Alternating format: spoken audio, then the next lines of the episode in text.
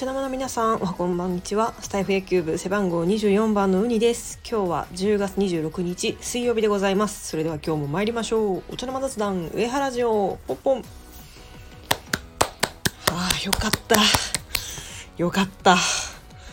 はい、えー先ほどですね、えー日本シリーズオリックス対ヤクルト第、4戦目かなが、えー終わりました、えー結果はですね1対0でオリックスの勝利となりました。初勝利でございます。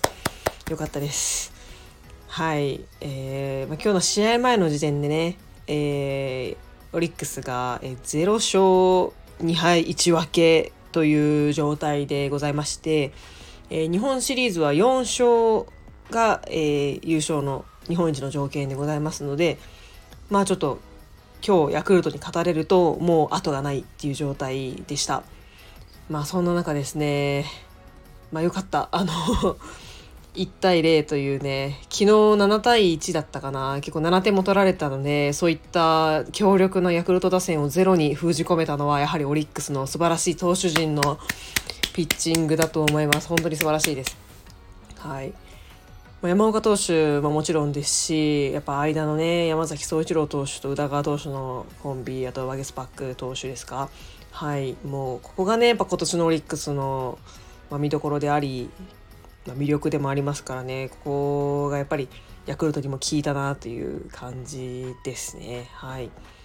で、まあ、打ってはオリックス、まあ、杉本選手がですねあのちょっと復調の兆しが見られたということで、えータイムリーが出ました。ナイスバッティングでした、まあ、にしてもねちょっとあの頻打ですね。ちょっとね なかなかまあなんかヒットうん出塁はするんですけどタイムリーがなかなか出ないという感じですかね。まあ、ヤクルトは何よりホームランがすごいよく出てますから、まあ、その得点につながるバッティングっていう意味ではちょっとまだまだあの及んでないんじゃないかなと思ってはいちょっと今後に期待したいと思います。はい一方紅林選手はですねもう打って守って大活躍ということで個人的にはとても嬉しい限りでございます。あの引き続きあの打って守って、まあ、できればチャンスでね得点につながるバッティングを見せていただきたいと思います。ホームランも打ってください。お願いします。はい。まあそんなわけで、えー今日の試合が終わってオリックスが1勝2敗1分けとなりまして明日勝てばあのータイスコアといいますか追いつくような形になりますのでここも絶対に外してはいけない田島投手に頑張って抑えて、えーオリックスを打って援護しましょう。